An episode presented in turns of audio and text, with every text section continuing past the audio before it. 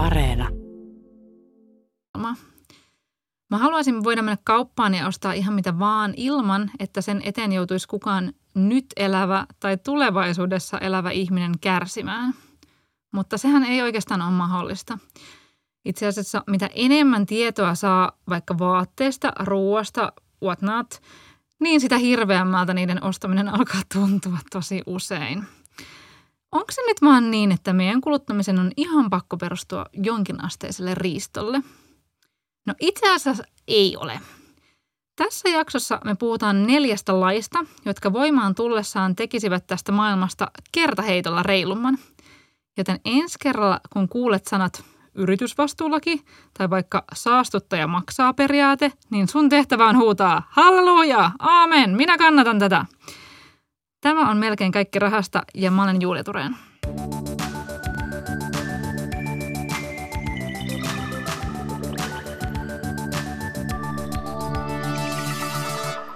Lasse Leipola, sä oot Finwatchin ilmastoasiantuntija ja sä oot ollut yli 10 vuotta ilmastotoimittajana.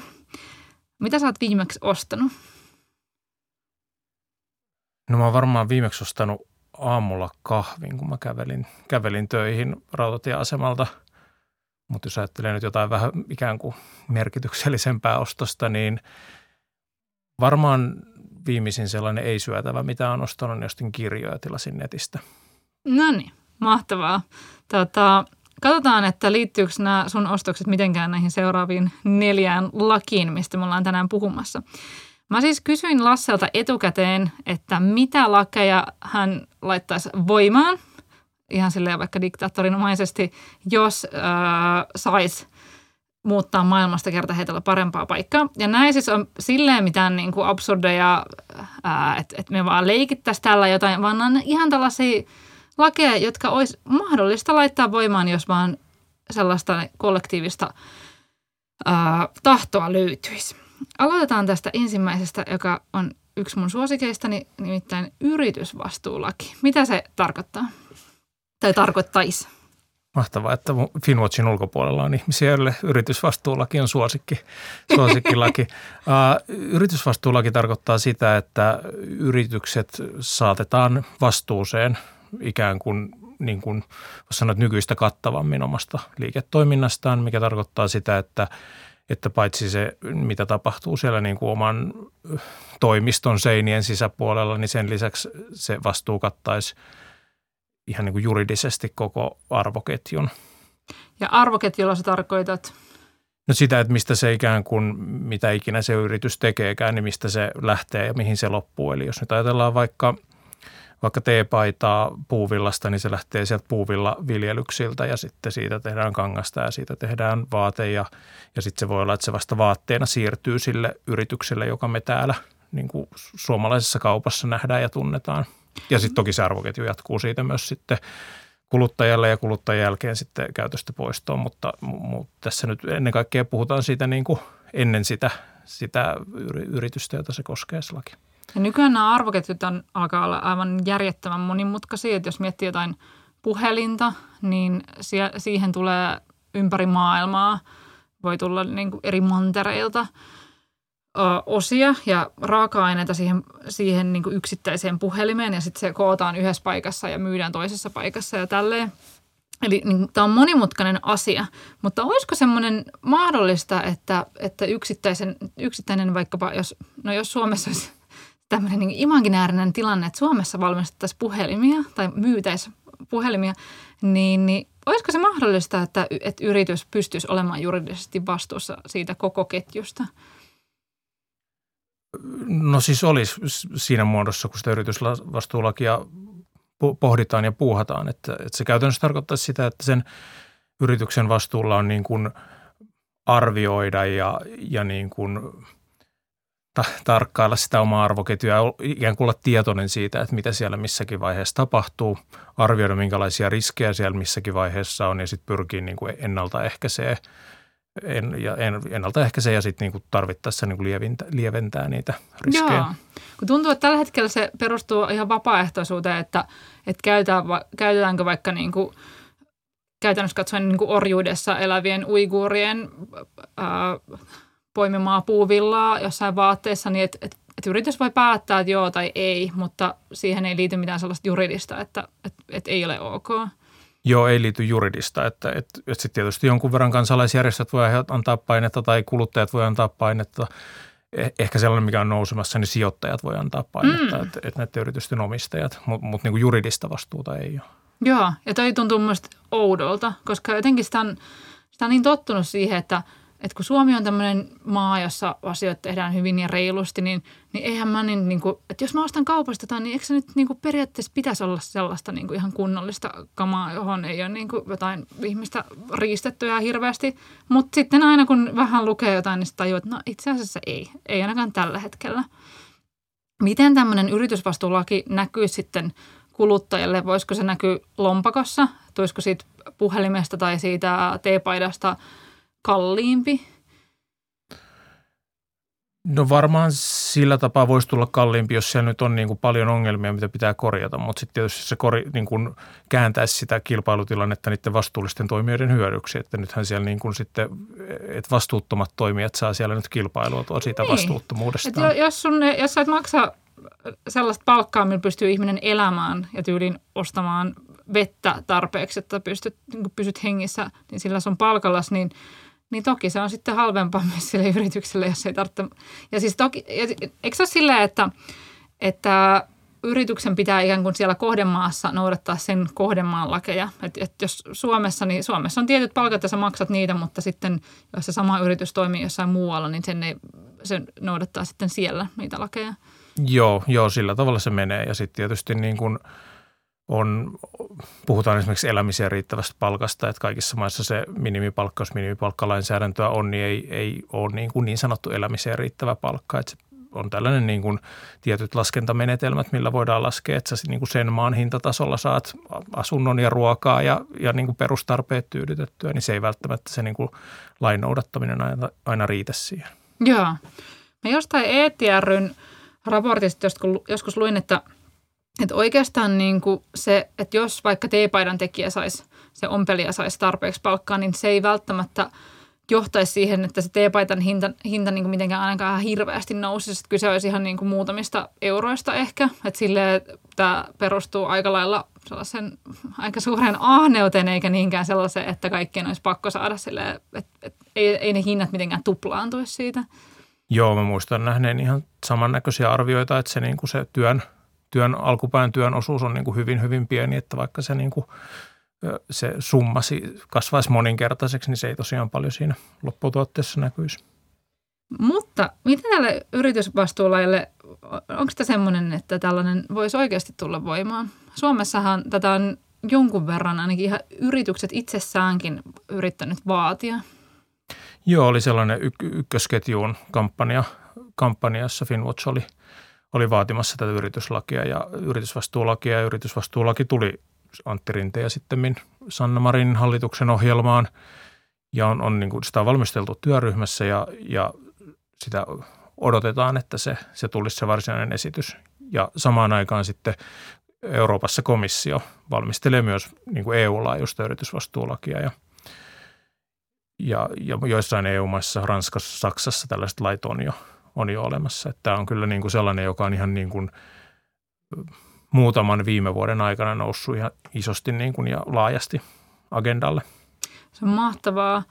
Ja jos se tulisi koko EU-hun voimaan, niin sillä olisi jo aika valtavia, mer- valtavaa merkitystä globaalisti. Että sitten okei, jonnekin jenkkeihin voisi sit myydä jotain, jotain niin kuin halpatyövoimalla tehtyä kamaa, mutta, mutta sitten jos niin iso markkina-alue kuin Eurooppa menisi tähän mukaan, niin sillä olisi jo valtava merkitys. Kyllä joo, että kyllähän niin kuin ne tavaran toimittajat sitten joutuu, niin kuin, että jokainen, joka sieltä niin kuin kyselee ja jokainen, joka laittaa painetta, että meillä on tällainen laki, että, jota meidän pitää noudattaa meidän maassa ja se tarkoittaa teiltä tätä, niin se tarkoittaa, että se tavaran toimittaja joutuu parhaassa tapauksessa korjaamaan sitä toimintaa niin kuin myös muun, muualle menevän tavaran osalta. Kakkoslaki, mitä sä ehdotit, oli tämmöinen kuin saastuttaja maksaa. Mitä se tarkoittaisi? Joo, no se on, se on niin kuin saastuttaja maksaa periaate, joka on jo niin kuin jo, jossain määrin niin kuin laeissa mukana.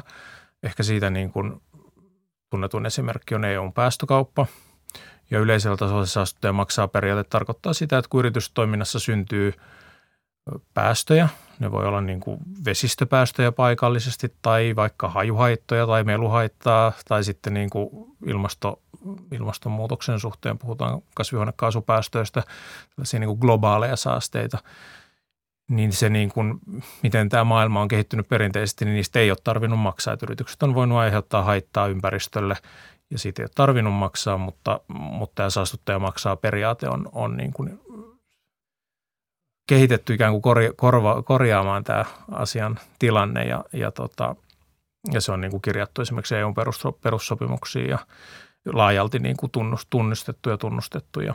Joo, taloustieteessä puhutaan näistä niin ulkoisvaikutuksista, joita, joista firmat eivät joudu itse välttämättä tai yleensäkään maksamaan. Ja tähän tarkoittaa sitä, että, että kun vaikka meidän yhteiskunnassa kovasti uskotaan markkinatalouteen, eli siihen, että, että kaik, on niin kysyntää ja tarjontaa, ja sitten se hinta on aina oikea, koska se ikään kuin kertoo kaiken, että mitä siinä niin kuin tuotteessa on sisällä mukana. Saasteet eivät ole olleet siinä hinnassa niin kuin useinkaan messissä, niin sitten se olisi, niin kuin tuntuisi ihan mun mielestä kyynisinkin markkinatalouden kannattaja, niin hänenkin kannattaisi tähän sentään niin kuin uskoa, koska sitten se niin kuin noudattaisi niitä samoja periaatteita. Joo, kyllähän se on niin kuin, että, että puhutaan siitä, että nämä ulkoisvaikutukset ikään kuin sisäistetään ja silloin se markkina toimii oikein, kun ne kaikki niin kuin vaikutukset on, on siellä hinnassa mukana. Tota, no, puhutaan ihan pikkasen tuosta päästökaupasta. Musta tuntuu, että se on aika monelle aika vieras. Mitä se käytännössä katsoen tarkoittaa se päästökauppa? Siellä, niin kuin, että on, on ilma, tai niin kuin, tonneittain on niin kuin tällaisia kasvihuonekaasuja, joita tuutataan tuonne taivaalle ja sitä varten pitää ostaa jotain jostain. Joo, no se tarkoittaa sitä, että kun meillä on ilmastotavoitteet, niin, niin sitten päätetään poliittisesti, että mihin, minkälaiseen ilmastotavoitteeseen halutaan päästä. Ja sitten sen päästökaupan niin kuin erokkuus on siinä, että sitten kun tiedetään, että näin paljon päästöjä on se tavoitetaso, niin sitten sen verran annetaan oikeuksia. Ja sitten kun ne oikeudet ikään kuin loppuu, niin sitten kukaan ei voi enää päästää. Ja, ja se niin kuin, sillä niin kuin päästään varmasti siihen, siihen päästötavoitteeseen niin kuin teorian tasolla – sitten niin kuin käytännössä EU-päästökauppa on nyt ollut reilu 15 vuotta toiminnassa ja siellä on ollut erilaisia niin kuin kasvukipuja tai valu, valuvikoja, jotka on sitten matkan varrella korjattu. Ja nyt voi niin kuin sanoa, että nyt se alkaa olla aika niin kuin toimiva ja hyvä, hyvä järjestelmä. Joo, mä oon seurannut sitä päästökauppaa ehkä, sanoisin ehkä neljä tai viisi vuotta. Ja silloin kun mä aloin seurata sitä, niin päästöoikeus maksoi, eli tonnin sait päästää ää, kasvihuonekaasuja – ilmakehään ja se maksoi mun mielestä silloin seitsemän tai kahdeksan euroa. Ja silloin se, se summa ei ollut semmoinen, että se, se niin kuin muodostaisi sellaista insentiiviä. Tai siis, että, että firmalle tulisi semmoinen olo, että no meidän kannattaa ehkä vähän pienentää näitä päästöjä, kun se vaan, että no ostetaan lisää oikeuksia ja sitten vaan päästellään menemään. Mutta paljonko se summa nyt on niin kuin viime aikoina ollut tässä nyt vaikka syksyllä 2021? No mun mielestä se on ollut siellä jossain 60 euron Joo on lukenut monesta eri paikasta, että sen summan pitäisi olla 80-100 euroa, niin sitten se alkaisi oikeasti vaikuttaa. Mutta kyllähän se nyt on jo aika paljon vaikuttanut. Senhän näkee vaikka sähkön hinnassa, että sähkön hinta on noussut pal- paljon nyt viime aikoina ja ja siihen, no, siis päästökauppa on vain yksi syy tähän, että sitten myös niin kuivat kesät ja moni muu asia liittyy kanssa siihen. Mutta se, että, että tämä päästökauppa alkaa ainakin EUn sisällä oikeasti toimia. Mutta kysymys kuuluu, että, että, tota, että onko kaikki EUn sisällä tapahtuvat päästöt mukana siinä päästökaupassa? Ei, jos siinä on karkeasti ottaen puolet päästöistä. Että siinä on sellaiset niin kuin, voisi sanoa, niin että helposti seurattavat päästöt, eli, eli energiantuotanto ja teollisuus, eli tällaiset niin kuin isot laitokset, mutta sitten tavallaan esimerkiksi liikenteen päästöt, kun jokainen ajaa omalla autollaan, niin ne ei ole siinä. Joo. Eikä sitten niin kuin maatalouden päästöt tai Joo. tällaista. Onko tästä päästökaupasta, niin kuin, onko tämä selkeästi, niin kuin, päästökaupan historiassa, niin, niin onko niin kuin sen takia päästöt vähentyneet? Saatko sanoa? No on, on vähentynyt. Toki siinä ja osittain, niin kuin kun mainitsit aiemmin sen niin kuin historian matalan, matalan hintatason, niin oli se tilanne, että silloin aikanaan finanssikriisissä, kun tuli taantuma, niin sitten ne päästöt jäi niin kuin muutenkin jo pienemmiksi ja sitten niitä oikeuksia jäi yli. Aivan, takia, niitä, niitä oli, niin kuin, oli ylijäämää. Niin, niin sen takia se hinta oli matala ja sitten myös se ohjaava vaikutus oli, oli heikompi, mutta kyllä se niin kuin selvästi varsinkin energiantuotannon päästöjä on, on vähentänyt se päästökauppa. Että teollisuudessa on sitten ehkä enemmän just se, että siellä on niin kuin, ne päästövähennykset on kalliimpia, niin siellä se niin kuin, alkaa nyt purra paremmin. Joo. Päästökauppahan ei ole ainut keino vähentää päästöjä ja, ja noudattaa tätä saastuttaja maksaa periaatetta, vaan esimerkiksi Heikki Patomäki, joka on maailmanpolitiikan profa, niin hän on puhunut hiiliverosta, joka tarkoittaa sitä, että niin kuin aivan kaikesta päästöstä maksettaisiin jonkinlainen vero. Se olisi ehkä joidenkin mielestä niin kuin kömpelömpi kuin tämä päästökauppa, joka perustuu sitten taas niin kuin markkinatalouteen ja tämä hiilivero vaan olisi silleen, niin kuin, että se vaan juntattaisiin niin kuin kaikkeen, kaikkiin, tuot, kaikkiin päästöihin mukaan. Mm, mutta sitten, sitten tämän lisäksi on puhuttu myös hiilitulleista. Joo, nehän niin kuin hiilitullit tosiaan niin kuin kohdistuu siihen tuontiin, joka jo EUn ulkopuolelta tulevaan tuontiin ja sellaiseen, johon ei kohdistu päästöhinnottelua. Ja se on sitten saanut, niin kuin kun EU niitä nyt niitä hiilitulleja pystyttää ja suunnittelee, niin se on saanut muut maat miettimään, että miten niiden pitäisi su- suhtautua tähän. Ja, ja esimerkiksi Venäjällä ihan tosissaan mietitään, että siellä alettaisiin hinnoittelemaan omia päästöjä – jotta ne venäläiset yritykset sitten maksaisi paikallisen päästömaksun eikä hiilitullia EU-ssa, koska sitä ei taas voi niin kuin EU-kaan ei voi niin kuin kahteen kertaan, että jos joku on jo päästöistään maksanut, niin sitten sitä hiilitullia ei enää voi rajalla peri ikään kuin toisena maksuna, koska se olisi... Tämä olisi aivan upeata, koska nyt kun katsoo noita karttoja, että mistä niitä päästöjä tulee, niin Venäjällä ei nyt niin kuin vielä ainakaan olla ihan hirveästi tartuttu toimeen tässä hommassa. No viimeinen tämmöinen saastuttaja maksaa steppi vo, voisi olla nämä tällaiset kompensaatiot. Eli ihan niin kuin yksittäinen ihminen voi vaikkapa lentolipun ostaessaan kompensoida sen jollain, tai ostaa vaikka firmalta kompensaatiota siihen, jolla, tai sitten niin käydä vaikka istuttamassa jonkun puun itse. Näistä mä kirjoitin Ylen, äh, Yle oppimiseen oman verkkojuttunsa, koska tämä on aika semmoinen monimutkainen systeemi, mutta Eikö tämmöinen niin kuin, ikään kuin tämmöinen nyrkkisääntö on se, että, että, että tehdään mieluummin niin kuin mahdollisimman vähän päästöjä ja vasta niin kuin ihan lopuksi kompensoidaan, eikä sille, että, että kompensoidaan vaan kaikenlaista ja sitten se on siinä. Joo, se on se periaate ja, ja niin kuin se on tietysti sitten niin kuin aina haastavaa, että kenenkään ulkopuolisen arvioida sitä, että onko nyt oikeasti vähennetty tarpeeksi, että on ikään kuin oikeasti päästy siihen vaiheeseen, missä saa kompensoida – että siis me Finwatchissa puhutaan siitä, että se kompensoiminen pitäisi olla yritysten vastuulla eikä, eikä niin kuin kuluttajien vastuulla ja, ja yritysten pitäisi olla niin kuin avoimia, että niiden pitäisi sen sijaan, että ne laittaa vain jonkun hiilineutraalius- tai nettonolla tavoitteen, niin sen sijaan, että ne olisi niin kuin avoimia sen suhteen, että näin me aiotaan vähentää päästöjä ja sitten tämä osuus on se, mikä me kompensoidaan, koska niitä päästöjä me ei voida vähentää. Just näin. Kolmas laki, ympäristölle haitallisten tukien poistaminen. Mitä tällaisia tukia esimerkiksi on olemassa? Globaalisti merkittävimmät on varsinkin tällaiset, puhutaan niin kuin fossiilituista, eli fossiilisten polttoaineiden tuotantoon ja käyttöön liittyvät tuet, jotka on niin kuin satoja miljardeja dollareita joka vuosi. Ja sitten Suomessa tämän tyyppisiä tukia on niin kuin esimerkiksi turpeen, kun puhuttiin siitä, että meillä on polttoaineella päästö, päästöperusteiset verot, niin turve on ikään kuin, ei vapautettu siitä verosta, mutta se vero ei ikään kuin vastaa sitä päästömäärää, että siellä on niin kuin tällainen verohelpotus. Ja sitähän turvehan meinas kallistua ja sitten meinas tulla tulla silleen, että, että sitä ei melkein kannattaisi enää käyttää, mutta sitten rynnättiin apuun ja päätettiin, että kyllä me halutaan vieläkin tuutata tätä turvetta tuonne ilmakehään.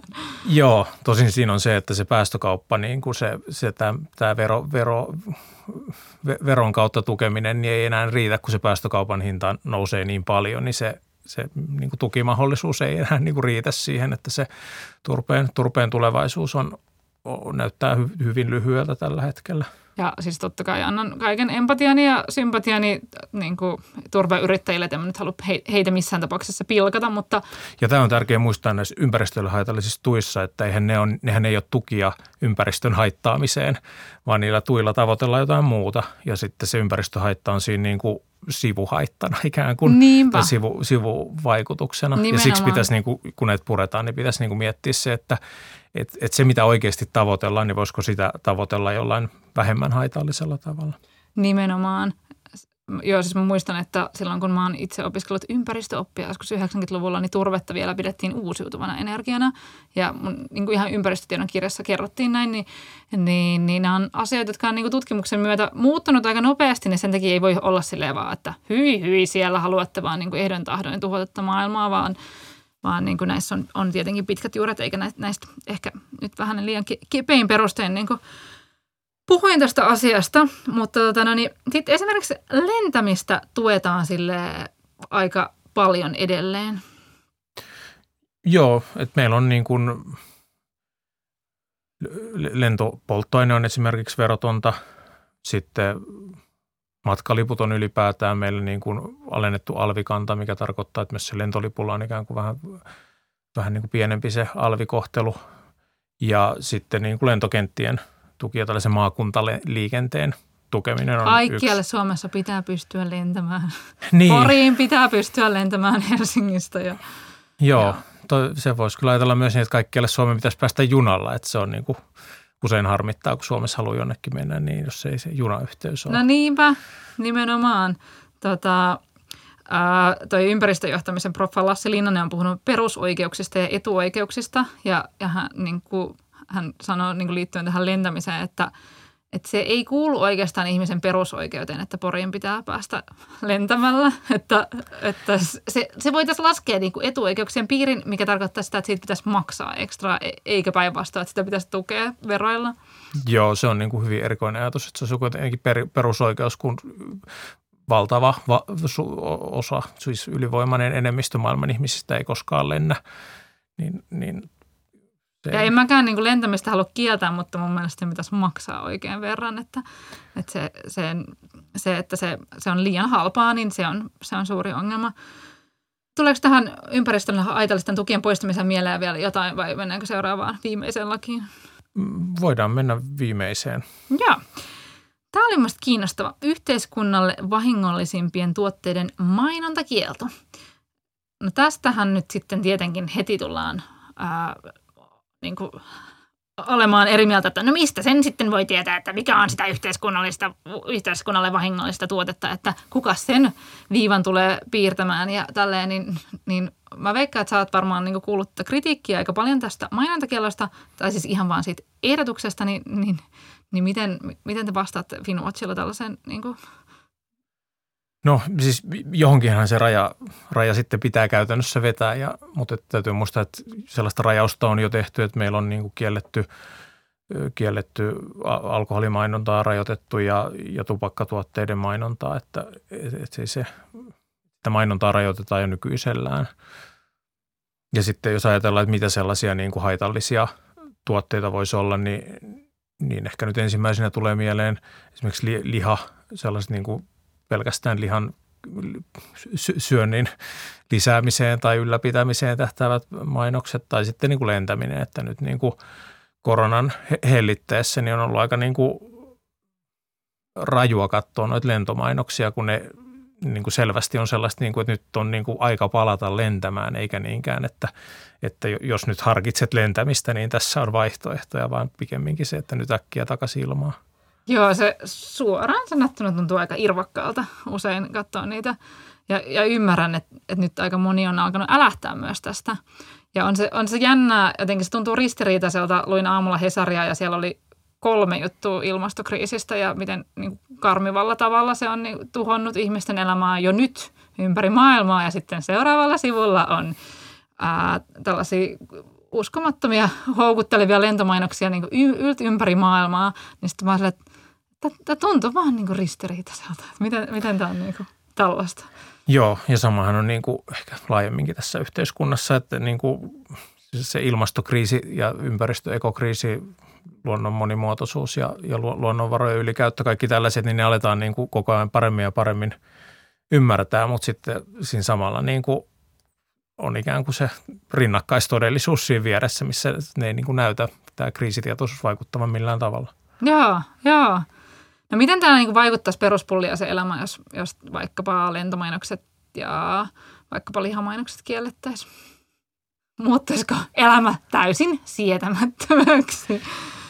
No ei varmaan. Siis varmaanhan tietysti ajatuksena on, että näille jo, jotain niin kuin todellista vaikutusta saataisiin, varmaan sitten vähän vähemmän lennettäisiin, kun ei niin kuin aina tulisi se lentäminen mieleen, vaan tulisi ehkä jotain muitakin vapaa-ajan viettomahdollisuuksia tai, tai sitten niin kuin pikaruoka- tai ruokamahdollisuuksia kuin ne niin kuin lihaperusteiset tuotteet. Joo, kun se on niin ovelaa, kun maanantai-aamuna, kun on aika väsynyt ja on sille, että mä nyt töihin ja sitten kun katsoo sitä lentomainosta, on että no mä olisin mieluummin kyllä tuolla jossain hiekkarannalla. Niin. Että, että se on, se on niin kuin, it's a sneaky business. Mutta joo, näähän on usein sellaiset, kun nämä on täysin ihmisten luomia sääntöjä, että, että mitä, mikä on sallittua ja mikä on kiellettyä. Ja tosi monet asiat meidän yhteiskunnassa on kiellettyjä. Että ei se ole mitenkään silleen, että tämä riistäisi meidän vapautta aivan hirveästi. Samalla tavalla kuin joskus silloin aikoinaan tuli tupakointikielto baareissa. Aluksi ihan hirveä elämä että ei missään nimessä ei ole mitenkään mahdollista, että tämä riistää minun yksilön vapautta. Niin sitten pari viikkoa kuluu ja sitten ihmiset korkeintaan vähän valittaa siitä, että Dynamon tanssilattialla haisee pieru.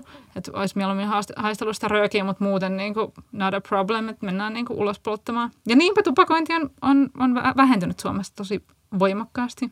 Joo, ja tämä liittyy niihin niin kuin aiemmin mainittuihin esimerkiksi just siihen päästöjen saastuttaja maksaa periaatteeseen, että se on niin kuin, että jos se niin kuin tavallisen tallaajan tasolla on se niin kuin tupakkakielto baarissa, niin sitten isojen yritysten kohdalla se on se päästöhinnoittelu, jota sitten niin kuin aluksi vastustetaan, kun nähdään ne kustannukset, mutta sitten huomataan, että tämä onkin aika hyvä juttu ja tämä antaa meille niin kuin lisäkannustimen puhdistaa omaa toimintaa ja vahvistaa niin kuin sitten kilpailukykyä. Joo. Se, mitä sä sanoit, oli, että, että nämä lait auttaisi ihmisiä ja auttaisi ympäristöä, mutta se, mikä näistä ehkä puuttuu, on, on se, että nämä, nämä ei nyt keskittynyt niin kuin eläinten oikeuksiin. Joo, et siis kun tässä nyt Finwatchin ilmastoasiantuntijana puhun, niin puhun niin kuin siitä, mitä Finwatch tekee ja on selvittänyt ja, ja meillä niin kuin eläinten oikeudet ei ole ollut, ei ole niin kuin mahtunut meidän agendalle, että meillä on niin kuin rajalliset resurssit selvittää asioita, niin se eläinoikeudet on, on, on niin kuin näistä – pois ja toinen ehkä mikä, mikä ei ole tarpeeksi vahvasti, niin on toi luonnon monimuotoisuus kysymykset, mitkä kyllä toki liittyy niin kuin saastuttaja maksaa, kytkeytyy ihan suoraan siihen Putin kompensaatiosta. Nykyään puhutaan paljon ekologisesta kompensaatiosta, että siitä että luontohaittoja myös kompensoidaan. Mutta nämä neljä lakia olisi aivan mahtava, niin että et kun nämä tulisi voimaan, niin kyllähän nämä niin kuin, näistä hyötyisi myös. Niin kuin, eläimetkin hyötyisivät vaikka lihan mainostuskielosta. Mutta joo, Joo, ja sitten tietysti kun nämä saataisiin kuntoon, niin Finwatchilla olisi aikaa muihin valita niin, seuraavat taistelut. Niinpä, nimenomaan. Tota, hei, mä kysyin mun Insta-seuraajilta, että jos ne sais määrätä lain, joka liittyy kuluttamiseen, niin mitä he määräisivät? Ja kuunnellaan nyt pari. Kaikille pikavippiyhtiöille toimintakielto.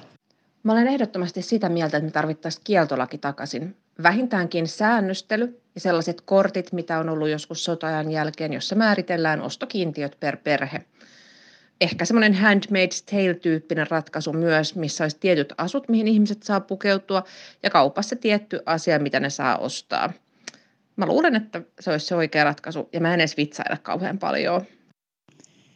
Kaikkien teknisten laitteiden pitäisi kestää vuosia, ja kaikkiin imurimalleihin pitäisi sopia samanlainen pölypussi. Mä voisin määrätä lain, jossa ihmisillä olisi tietty määrä vaatteita, mitä saisi hankkia vaikka vuoden aikana. Ehkä vähän utopistista. Alvia pitäisi laskea korjaus- ja huoltofirmojen osalta, koska niin kauan kuin on halvempaa ostaa uutta, niin ihminen ostaa. Myös varaosien valmistamisen pitäisi olla pakollista. Jos mä saisin päättää, niin mä laatisin sellaisen lain, että roskien kierrätys olisi pakollista. Ja sitten siinä olisi, että sekajätettä saisi tulla tietyn verran per henkilö. Ja sitten jos menisi siitä yli, niin siitä pitäisi sitten maksaa sakko, joka olisi tietenkin tosi iso. Ja etenkin omakotitaloissa ja muualla kuin ihan ydinkeskustossa asuville, niin tämä olisi niin kuin erityisen pakollista, koska siellä on ainakin tilaa ja hyvät mahdollisuudet lajitella ja kierrättää kaikki jäte. No Lasse, mitä mieltä oot? Voisiko nämä lait mennä läpi? No Voisi niin kuin, tietyillä muutoksilla ehkä, mutta, mutta kyllähän tuossa oli sellaisia, niin kuin, mitkä he, he, heti soitti kelloja, että esimerkiksi tuo kestävät kodinkoneet juttu, niin sehän on sellainen, mitä mielestäni EU-ssa, en ole sitä hirveästi seurannut, mutta mielestäni EU-ssa sitä kestäviä kodinkoneita, on sitten imureita tai muita, niin on, on pyritty edistämään. Totta, ja sitten on se right to repair direktiivi, että niitä varaosia pitää olla, olla jatkossa olemassa, että niiden, lopetusta, niiden valmistusta ei voi niin vaan lopettaa. Joo. Joo, ja sitten siinä oli ne pölypussit. Niistä tuli heti mieleen se kännykän laturidirektiivi, että yhden laturin pitää sopia kaikkiin kännyköihin.